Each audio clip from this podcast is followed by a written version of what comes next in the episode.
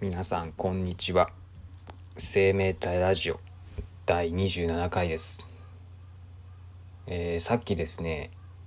あのふとテレビを見たらですねあのテラスハウスの軽井沢編に出てた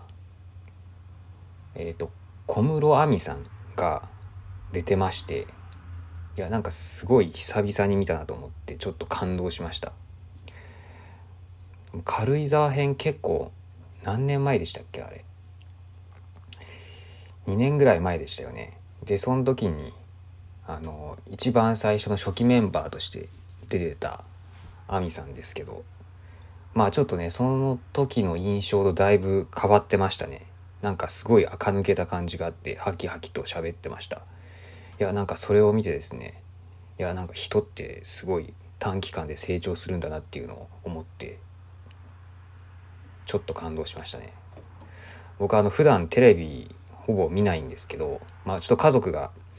テレビを見ててちょっとそれをふふと見たらなんかバラエティ番組みたいなやつになんか映っててちょっと驚きました。まあテラ派のメンバーがねこうやって世の中のいろんなとこで活躍しているのを見ていくのもちょっと面白いなと思ってます。はい。で今今日ですねちょっと話したいのはねそれじゃなくてあのふるさと納税についてちょっと話したいと思ってまして、えー皆さんふるさと納税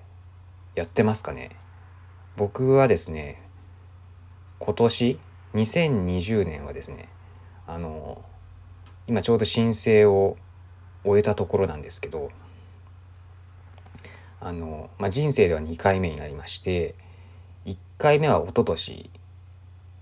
で去年はちょっとやってないんですね。まあなんでかなんで一昨年やらなかったかってあ一昨年はやったんだけど去年はやらなかったんですよ。で去年なんでやんなかったかっていうとまあ面倒くさいしなんか欲しいものもなかったんでやんなかったです。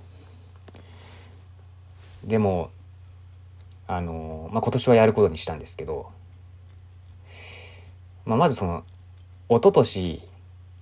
あの寄付のお礼としてもらえる品をで欲しいものがあったんですね。あの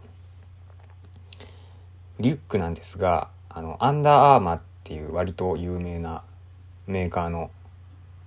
リュックが、えーきうん、ともらえる自治体があったんでそこに頼みましてまあそれで、まあ、実質2,000円でまあ1万円前後ぐらいの価値のある、まあ、リュックをもらったということになってまあその時はまあ得したなっていう感じだったんですけど、まあ、去年はね単に欲しいものがなくてあの申請してなかったんですよ。ふるさと納税ってどっちかっていうとなんか肉肉とかカニとかなんか結構贅沢品の食材が多い気がしててでそれだと、まあ、確かに得っちゃ得なんですけど、まあ、結局贅沢品だからあの、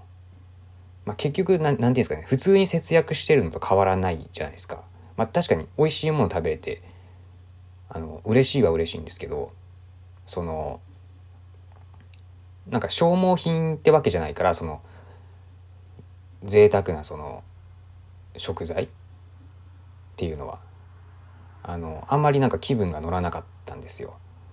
で結局やらなくてでまあちょっと今年はまああの米をね頼みましてで米ってまあ必需品じゃないですか多くの人にとって。まあ、米なら、まあ、どっちにしろ使うしまあ損はしないかなと思って。あの米をお礼の品として申請することにしました。でちょっと手続きをやってみたんですけどそれやるのがまあ2年ぶりなもんでもうやり方とかも全然忘れてて。えーっとまずそのそうなんか申請の仕方でワンストップ申請ってやつをやればいいっていうのは覚えてたんですよ。あの確定申告がいらない人ができる方法ですね。で、簡単にできるってやつ。で、あのまあ、ふるさとチョイスっていうサイトで、まず、寄付金がまあ上限にいかない範囲で米を選んであのお金を振り込むっていう寄付をするっていうとこまではやったんですけどその後の何をするかとかすっかり忘れててなんか自治体から届くんかなと思って一旦待ってたんですけどなんかちょっと不安になってきてちょ調べてみたらどうやらこっちから申請書をダウンロードして送んなきゃいけないっていうことに気づきましてあの今さっきちょっと焦ってですねあの申請書を印刷してあの切って貼って送ったとこなんですけどまあねこれね締め切りが1月の上旬なんでもう今12月になっちゃってるもんですからあのもう1ヶ月ぐらいしかないということでちょっとね焦りましたけどまあなんとか申請なりそうな気はするのでまあいいかなと。まあ、ふるさと納税って、まあ、お得な仕組みですけど、申請はちょっと、ややこしいというか分かりにくいですよね。なんかお金を、その寄付するタイミングがすごい分かりやすいじゃないですか。お金が減ってくっていうのが、あの、明確に、だ普段買い物する時と同じように、その、クレジットからお金が引かれるっていうのが分かるんで、お金引かれる時は、あの、分かるんですけど、控除されるタイミングってな、なんか、本当にうまくいってるのかよく分かんなくないですか実感が持てないその一応なんかそのえー、まあその税金のデータ見れば分かるっちゃ分かるんですけどなんか本当に得してんのかっていうのが感覚的にちょっと分かんないんで少し怖いとこがあるなっていうのはあるんですけどまあまあ多分うまくできてるだろうと。まあ、信じるしかないかなというとこですわ。で、まあ、今回その2年ぶりに申請してみてちょっとなんか面倒くせえなって感じたとこがあの申請書を郵送するのでその申請書を印刷しなきゃいけないんですけどその印刷する時のそのコピー機ですねあコピー機っていうか何ていうかプリンターかプリンターがですねまあ一応家に1台置いてあるんですがなんかそれをですね使う時にあのパソコンにつないでそのパソコンからプリンターに送って印刷しなきゃいけないタイプのやつなんですよ。でそのパソコンがですね僕あのデスクトップのパソコンはあるんですけどあの、まあ、持ち運べるあのラップトップとか持ってなくてですねノートパソコン？ノートパソコン持ってなくてでプリンターとその自分の持ってるデスクトップがちょっと離れたとこにあるのであの印刷でできなかったんですよ。まあ、家族があの持ってるんですけどノーパソそれをそれをちょっと借りようと思ったけどちょっと家族がいなかったんで今日もうしょうがないんであの近くのセブンイレブンまで行って申請書を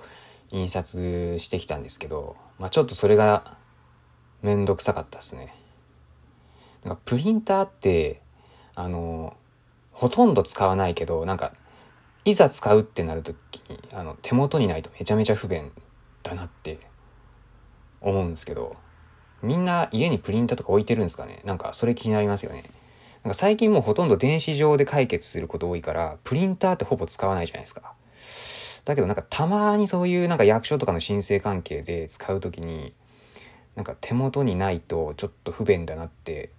思うんですけどまあそういう時はまあセブンイレブンとかで行ってあの印刷するとかで、まあ、対処するのでまあ一応解決はするんですけどちょっと手間じゃないですか。だからまあどみんなどうやってんのかなっていうのはちょっと気になりました。はい。まあプリンタもまあまあ高いんでね。あとインクがねあのめんどくさいですよね。あの買えば買って終わりじゃないですからランニングコストとかもかかるんでっていうのはちょっと思いましたね。はい、まあそれはいいとして、まあ、ふるさと納税今年もやりましたと。今年もというかまあ1年ぶりにふるさと納税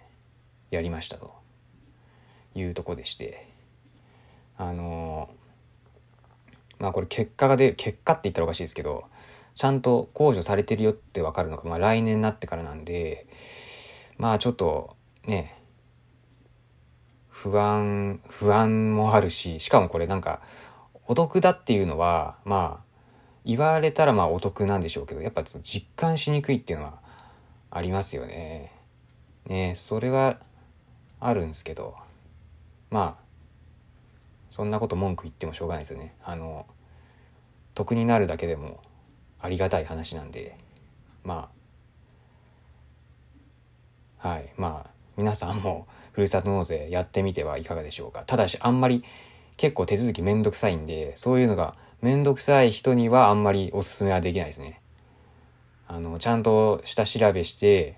あのどういうやり方でやるのか把握してからあの寄付するのをおすすめします。僕の場合寄付した後にやり方調べてたんでそれだとちょっとあの焦るんでやめあの気をつけた方がいいかと思います。というわけで、はい、今日はふるさと納税について喋りました。じゃあまた次の回でお会いしましょう。さようなら。